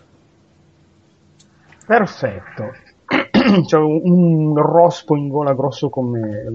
Vabbè, non interessa a nessuno. Allora, io finisco con la seconda serie di The Last Door, l'avventura grafica che, a cui mi ha introdotto Andrea, e mai finirò di ringraziarlo. È veramente un capolavoro di Lovecraftiano ed Edgar Polliniano.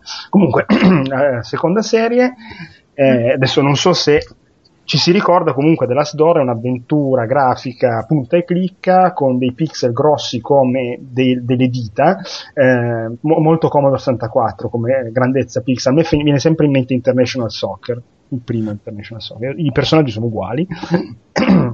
E ambientato eh, in epoca vittoriana, dove mh, se nella prima stagione c'era un protagonista, tutta una serie di eventi appunto per eh, l'apertura della porta, eh, qua il protagonista è un altro personaggio che va a cercare quello scomparso durante la prima stagione.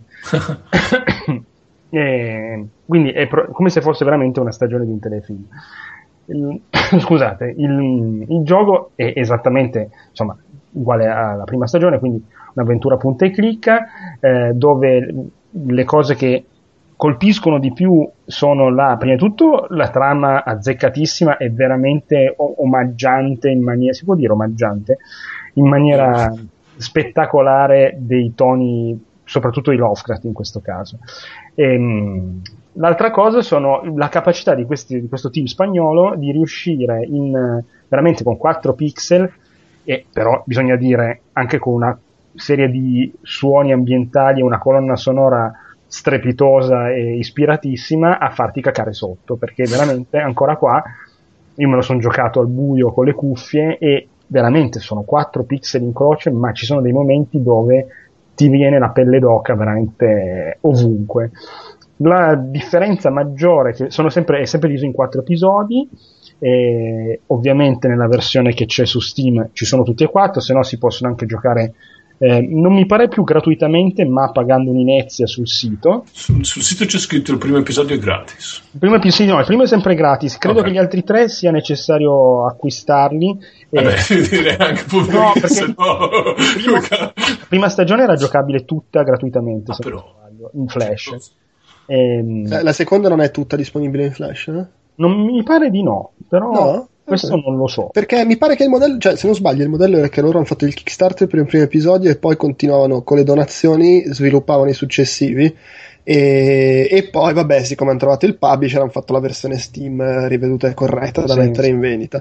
Che poi il motivo per cui hanno chiuso con la seconda stagione è che il modello con cui erano, si erano messi ad andare avanti non li permetteva di campare con le donazioni. Sì, ma fo- fondamentalmente secondo me è anche giusto così, nel senso che non so quanto avrebbero potuto tirare avanti, cioè non è semplice avere questa capacità di scrittura, cioè dopo un po' effettivamente magari con una terza stagione uno come me magari si sarebbe un po' annoiato, ecco, perché... no no certo no no su, sul sito adesso eh, la prima stagione, il primo episodio è gratuito e gli altri sono tutti a zero virgola novantanove centesimi, invece la seconda stagione il primo è gratuito e gli altri sono a due virgola novantanove più o meno, no? Vabbè, comunque, comunque se la comprate su Steam, cioè sono tutti con una eh, grafica leggermente migliore, con degli effetti sonori migliori e, e con la solita schermata in altissima risoluzione con la scritta eh, di inizio avventura, perché, perché sta anche della prima stagione, cioè The Last Door scritto proprio a quattro K e poi il gioco sì. È consigliatissimo. L'unica differenza che secondo me effettivamente lo rende leggermente inferiore alla prima stagione è che qua, soprattutto verso la fine, il, il gioco in, cioè allora il gioco per come è fatto, dato che dà tantissima importanza alla narrazione, in alcuni punti pu- puoi fare delle scelte, ma sono scelte abbastanza, come dire dettate, non dico inutili, però puramente insomma per farti fa- fare qualcosa, no? In realtà la, la, la storia prosegue che tu faccia quelle cose o no, perché tanto prima o poi vai in quel posto là. Ecco, questo metodo di narrazione, che ovviamente per tenere alta la, il racconto è, è obbligatorio, in questa seconda stagione, soprattutto verso la fine, forse ne abusano un po' troppo, perché devono raccontare tantissime cose in pochissimo tempo e quindi alla fine ci sono tantissime, chiamiamole cut, cut, cutscene, che insomma non ti permettono di giocare tanto, però comunque io me lo sono goduto tantissimo e secondo me per chi ha apprezzato il, il, la prima stagione questa è assolutamente da giocare e da vedere alla fine, perché sì. merita, merita, merita. Poi bellissimo che... Eh... Cioè, di base il gioco è Lovecraft e Edgar Allan Poe uniti per vincere, sì, eh, sì. forse il primo è un po' più Poe e il secondo è un po' più Lovecraft, esatto. eh, e, però nella seconda stagione c'è un episodio, mi pare il terzo, mm? che è The Wicker Man.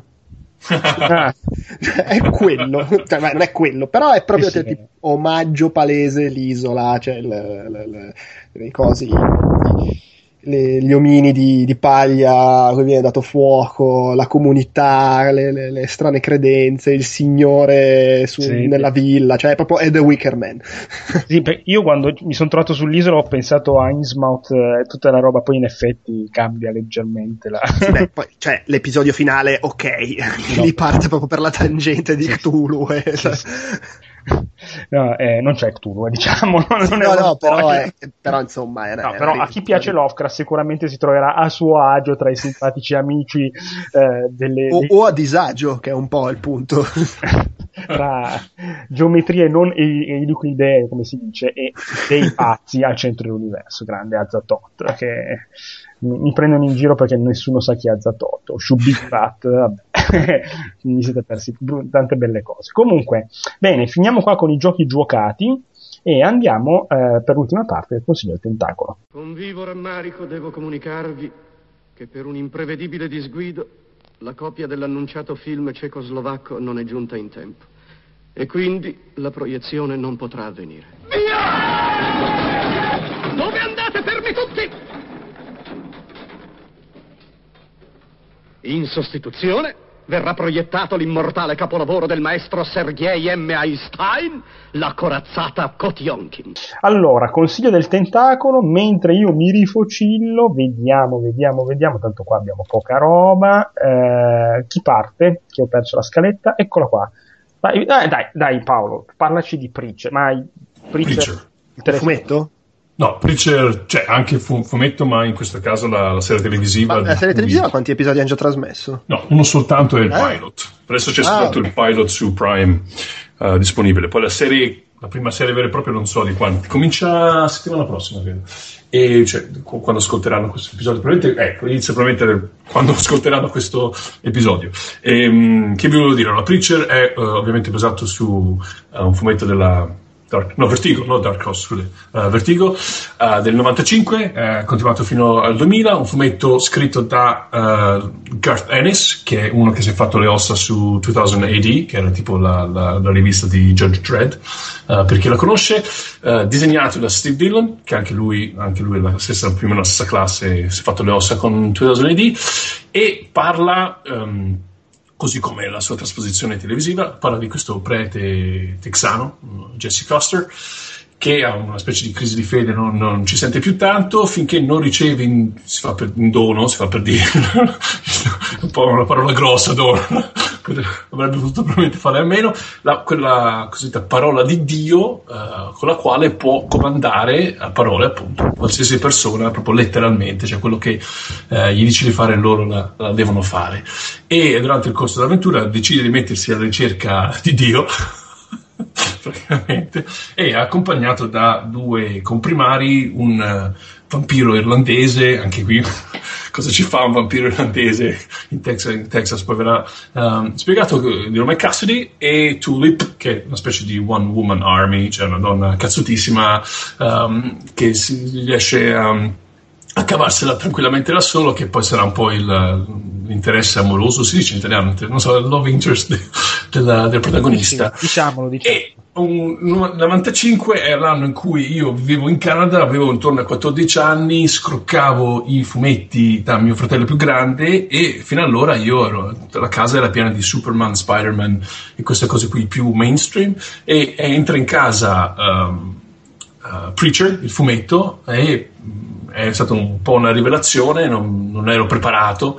um, spingeva la busta, si dice in italiano, spingeva la busta per push the envelope in, in termini di cos, quanto, quanto posse, potesse usare un, un, un fumetto americano che aveva uno stile grafico particolarissimo, perché non era più tipo... Uh, G, come si chiama quello di uh, Jim Lee? Sì, Jim Lee, no? Sì. Uh, non era il classico stile uh, fume da, da supereroe americano, uno stile molto uh, completamente diverso, um, ma soprattutto non soltanto per quanto riguarda il, lo stile grafico, ma anche per il linguaggio usato. Credo fosse una delle prime Uh, i primi fumetti a cui avevano permesso di usare la parola cunt, che in inglese è, una, è come se uno bestemmiasse in Topolino, praticamente, una cosa mai sentita, forse la censuravano, però non mi ricordo esattamente, però anche il linguaggio era davvero um, uh, contro- controverso, um, e poi le tematiche che nell'arco di, quei, insomma, di tutti quegli anni uh, va a esplorare. E, uh, e quindi gross, grossissima rivelazione, me, me ne innamoro perdutamente, ehm, anni, seconda metà degli anni novanta, dove c'era la fase angeli e demoni erano dappertutto, ci sono, ci sono varie fasi, tipo la fase dinosauri, vampiri, oggi c'è la fase, c'è la fase degli zombie, uh, seconda metà degli anni novanta gli angeli e demoni erano dappertutto. Mi ricordo che, che vidi un film che ancora è, è impresso nella mia mente, che è The Prophecy, quello con Christopher Walken, grandissimo film, eh, Evangelion stesso parlava di, di angeli, insomma erano dappertutto, um, e vent'anni dopo, non, non che ci hanno messo davvero, ci abbiano messo davvero vent'anni a fare questa benedetta serie trasposizione televisiva, però se ne parlava già da tanti anni e nessuno c'era mai riuscito, poi finalmente adesso è arrivata um, sui grandi schermi. Però devo anche, qui metto un attimo le mani avanti, sono anche probabilmente il fan Um, quasi perfetto per, per usufruire di questa serie, perché non mi ricordo il,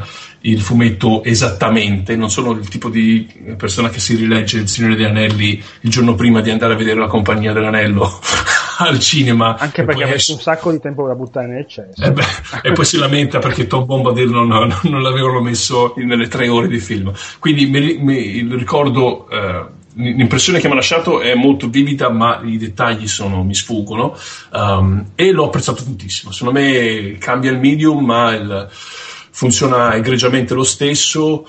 Magari la, la violenza stessa, le tematiche non, non fanno più impressione, perché ormai in televisione c- c'è di tutto, c'è Game of Thrones, tutti quanti, quindi l'idente uno se, le, se, le, se insomma uno si è abituato a vedere le cose un po' più estreme del, del normale. Però Lynch è, non ha, cioè Lynch è ancora interessantissimo, sta cosa di un prete che riceve da chissà chi, poi ovviamente verrà spiegato, da, la parola di Dio, e può far fare le cose che vuole, va, va alla sua ricerca. Non so esattamente se la serie seguirà, part- credo che la serie, la prima stagione, vogliono basarla ancora che lui con la sua congrega di boh, persone che vanno al suo, alla sua chiesa, mentre il fumetto parte quasi subito, se mi ricordo bene. Um, comunque funziona, le battute funzionano benissimo, c'è una battuta che non, che non spoilerò assolutamente, da scompisciarsi. Um, gli attori sono ottimi, l'unica pecca che ho trovato, me lo sono guardato due volte di fila perché da quanto mi ha gasato vederlo, l'unica pecca secondo me per quanto riguarda il personaggio di Tulip. Ora c'è stata una controversia, stato, i, i fan hanno, si sono lamentati del fatto perché nel, nel fumetto Tulip è una, una donna bianca, e nella, nella serie televisiva hanno, uh, l'hanno fatta interpretare una donna nera. Non me ne può fregare un cazzo di meno, non è quello il problema di Tulip. Il problema di I Am Legend non è che Will Smith è nero e Robert Neville era, era bianco, il problema di I Am Legend è che è scritto di merda, quindi il problema di Tulip è un altro. L'attrice tra l'altro è molto brava, secondo me. Secondo me hanno voluto calcare troppo, forzare troppo questa chiave di lettura della donna cazzuta indipendente. E c'è una scena che praticamente c'è, eh, senza spoilerare troppo, eh, Tulip ha l'occasione di poter mettere in mostra quanto è brava a cavarsela sola davanti a una coppia di bambini, di cui uno dei due è una bambina, e c'è proprio una scena che tra un po' si strizzano l'occhio a vicenda, giusto per dire: bambine degli anni duemiladieci, va bene se volete giocare con Big Jim piuttosto che Barbie, non vi preoccupate. Che è un messaggio ovviamente giustissimo, ma che secondo me È, è troppo in your face in quel, in quel caso, e eh, troppo forzato troppo forzato perché soprattutto una serie come Preacher, che sfondava i limiti del, dell'epoca, secondo me non c'era bisogno di scadere in una cosa così. Mm-hmm. uh, non so, quello, quello mi è dispiaciuto un po', perché anche, anche perché se tagli quel, quella scena, eh, le azioni che, che compie Tulip in quel, in quel caso parlano da sole, non c'era bisogno di forse calcare troppo la mano, secondo me. Però è tutto lì, cioè in, in un'ora di filmato l'unica cosa che ho potuto trovare che secondo me non, non funziona come avrebbe dovuto è stata quella. Consigliatissimo, soprattutto se avete uh, adorato Preacher, ma soprattutto se non andate a rileggerlo adesso prima di guardare il Prime. Bene, allora vado io velocissimo con Gravity Falls, che nella, dato che io la, la, la mia progenie, il mio pupo si guarda un sacco di tv, eh, io guardo la tv. Non fagli vedere Preacher. No, no. No, neanche Penny Dreadful li faccio vedere. Okay. Ehm, stiamo, stiamo guardando Gravity Falls. Gravity Falls è una serie tv della Disney, Disney Originals, che ormai dopo Netflix sono tutti a costi Originals, che due coglioni. Ho visto che c'è anche PlayStation Network Originals adesso, c'è una serie. Sì, tra, tra l'altro la, la cosa bella è che non si capisce un cazzo, perché eh, non so se anche gli altri fanno così, ma sia Netflix che Amazon chiamano original non solo le cose prodotte da loro, ma anche le cose di cui comprano i diritti. Cioè, tipo, che ne so, eh, Pen, Pen, Penny Dreadful in Italia ci arriva su Netflix e lo chiamano original, no, anche se in America è di Showtime. No, però no, no, no, in Italia non è original Penny Dreadful. Eh. All'inizio, no, no, eh. Pro- no, no. All'inizio... Catte- all'inizio dimmi. C'è proprio il logo della, della, di Showtime. No, no, non c'è, non è. Aspetta. Eh, ma nella, nella griglia della programmazione, o oh, hanno cambiato adesso, perché hanno sempre fatto che chiamano come original. Tant'è che, per dire, mi ricordo che tempo fa su una discussione sul gruppo di Outcast su Facebook uno diceva: eh, per esempio, fra le serie di Netflix c'è Better Call Saul. No, eh, no, non è di Netflix, ma c'è scritto original. Eh, insomma. No.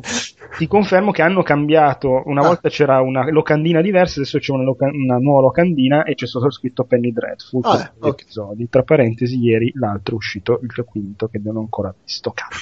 Scusate. Allora, eh, Gravity Falls è una serie, peraltro bellissimo, Penny Dreadful bellissimo, Eh, Gravity Falls è una serie a cartoni animati della Disney do, che racconta la eh, storia di due fratelli, sono fratello e sorella, che vengono mandati dai genitori eh, per una vacanza dallo zio a Gravity Falls, questa cittadina dell'Oregon, eh, dove si ritrovano praticamente in una sorta di bosco pieno di misteri incredibili, eh, mostri, tutta roba un po' creepy, ovviamente alla Disney, però più alla Disney, non alla Disney puccettosa degli anni passati, più quasi verso Adventure Time come, come dire, come stile mentale, cioè è una via di mezzo tra SpongeBob, Alan Wake, una, una crasi di tutte queste cose qua.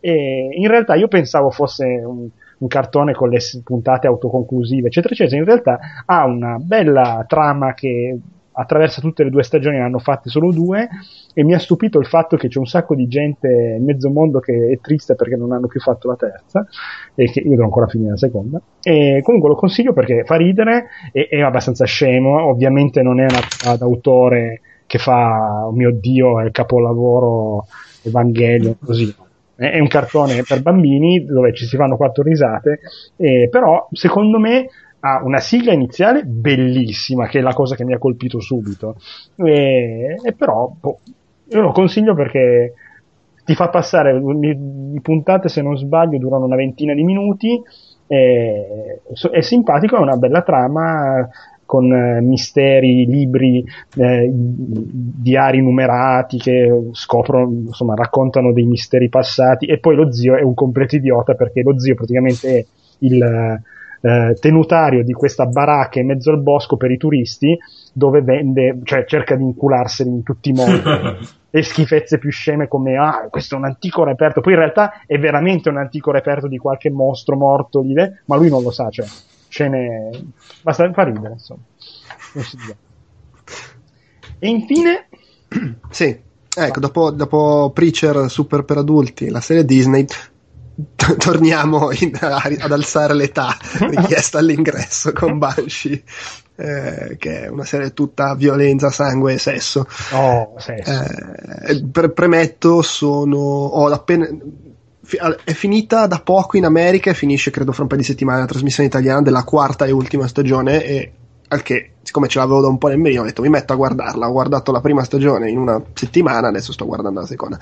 Sono dieci puntate a stagione, eh? Puntualizzo. Eh, peraltro, vi dato i minori, stavo dicendo, io lo guardo con in braccio mia figlia, però. Mia figlia che la sto educando benissimo, quando ci sono le sparatorie si gasa, comincia a ridere. Certo. Me l'ho già accorto quando tipo boh, un paio di mesi fa avevo guardato il secondo Die Hard con lei in braccio. Dai. Eh, comunque sto divagando. Allora, eh, Banshee è una serie di... C- allora, no, questo, faccio questo retroscena perché è interessante. Cinemax è il network via cavo americano, è tipo il figlio di, della H B O, eh, di proprietà H B O, ah. Ed è tipo il loro fratello, quello di cui ti vergogni un po'. Cioè, per, credo, non so... trent'anni hanno trasmesso solo roba luci rosse, eh, film d'azione più trucidi, horror, tutto il peggio dell'umanità. La se- devi essere ubriaco per la, guardare la serie della troma dei film. Sì, c'è cioè il pe- eh, no, e poi veramente avalanga roba erotica, cioè che tu dici ma eh, anche su H B O fa trombano. Sì, ma qua è solo quello. Sto c'ho davanti Wikipedia, abbiamo Erotic Confession, Hotline, Passion Cove, Lingerie. E però eh, di recente anche loro Originals si sono buttati sull'Originals, anche loro prima con un paio di serie britanniche importate, forse Strike Back è un po' più famosa, e poi con Banshee hanno provato invece a fare una roba veramente original prodotta da loro, eh, che è andata bene, tant'è che ne hanno già fatte altre due, un tale Sandbox che onestamente non conosco, e poi eh, The Nick è di, di Cinemax, quello, la serie ospedaliera tutta diretta da, da Steven Soderbergh, non so se avete presente, con Clive, con Clive Owen, tra l'altro bellissimo, cioè cazzo ci fa su Cinemax. credo, credo che sia stata una roba tipo boh, questi mi hanno detto sì sì vieni, non ti rompiamo le palle, fai quello che vuoi, bella, vengo da voi. E quindi so, sono lanciati anche loro negli Originals. Che cos'è Banshee? Ehm, ah, non conosco onestamente gli, gli showrunner, però come produttore c'è di mezzo Alan Ball o Ball, non so come si pronuncia, che è quello di Six Feet Under e di True Blood. Ah, vabbè, uno che conosce il genere, il mondo. Sì, esatto.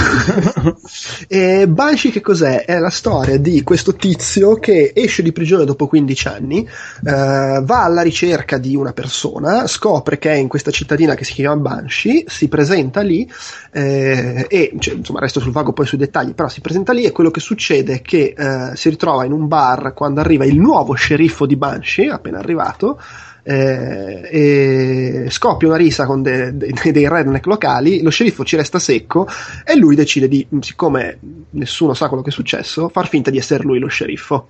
Mm. Proprio ne assume l'identità, aiutato da un amico che gli fa tutti i magheggi su internet. Lo sceriffo arriva dall'altra parte degli Stati Uniti, quindi nessuno lo conosceva. Ah, e quindi, quindi è ambientato ai giorni nostri, okay. È ambientato ai giorni sì. nostri, sì. Sì, perché c'hanno gli sceriffi in America. Eh no, perché appunto sentivo sceriffo non capivo. no, no, no, è ambientato ai giorni nostri. Eh, e insomma, quindi lui fa finta di essere uno sceriffo, però in realtà è tipo, vabbè, è uscito di prigione, ma continua a essere una merda. È la fine, per dire. Ed è lì perché c'ha i suoi motivi romantici, l'amore perduto, roba del genere. E, e ovviamente uno si porta dietro la cancrena della gente che lo vuole ammazzare, che arriva da, da New York per farlo fuori. Due, comunque ha trovato la città giusta, perché cioè, è una città in cui la gente praticamente comunica a schiaffi.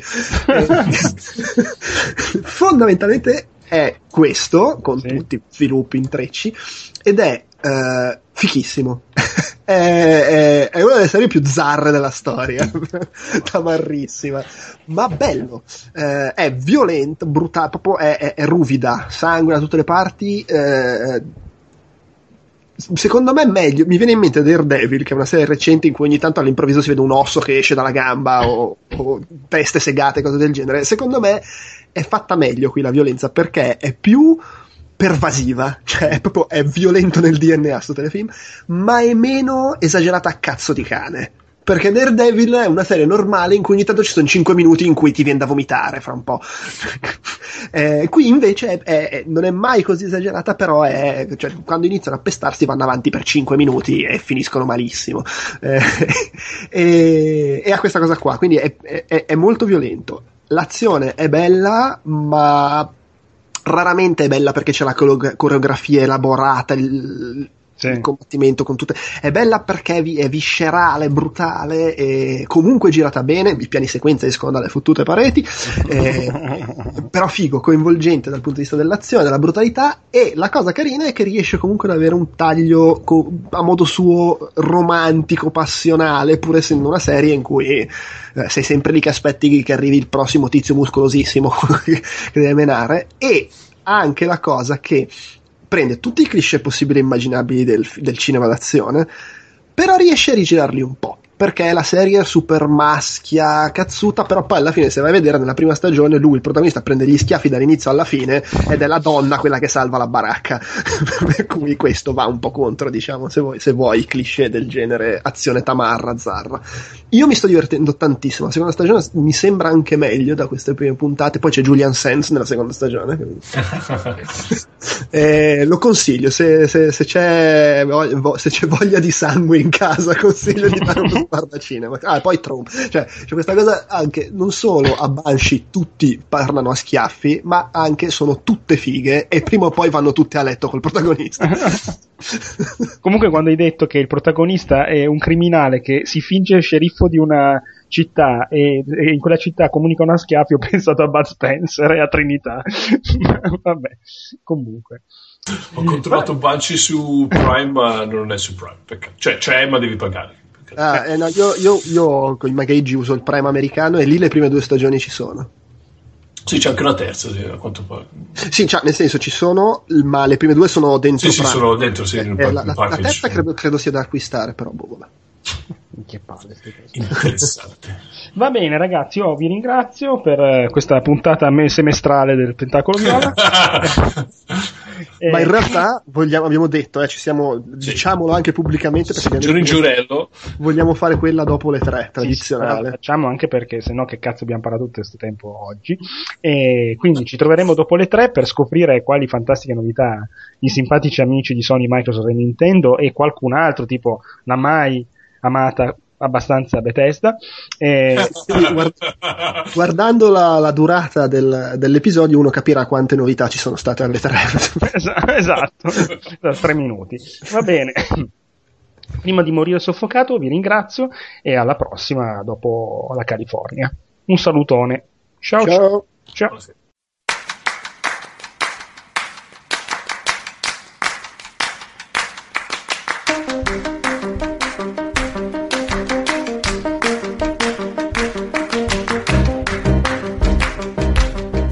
Come sempre potete trovare il podcast Tentacolo Viola su outcast punto it, dove sono disponibili tutti gli episodi anche in streaming con i link ai vari consigli citati in puntata. Ci trovate su iTunes cercando Outcast il Tentacolo Viola o Outcast tutti i podcast audio, su Twitter l'indirizzo twitter punto com slash il tentacolo o su Facebook cercando semplicemente il Tentacolo Viola tutto attaccato. La mail come sempre è il tentacoloviola chiocciola gmail punto com. Io vi ringrazio per l'ascolto e spero, come detto in puntata, che riusciremo a sentirci subito dopo le tre. Un salutone, grazie e ciao!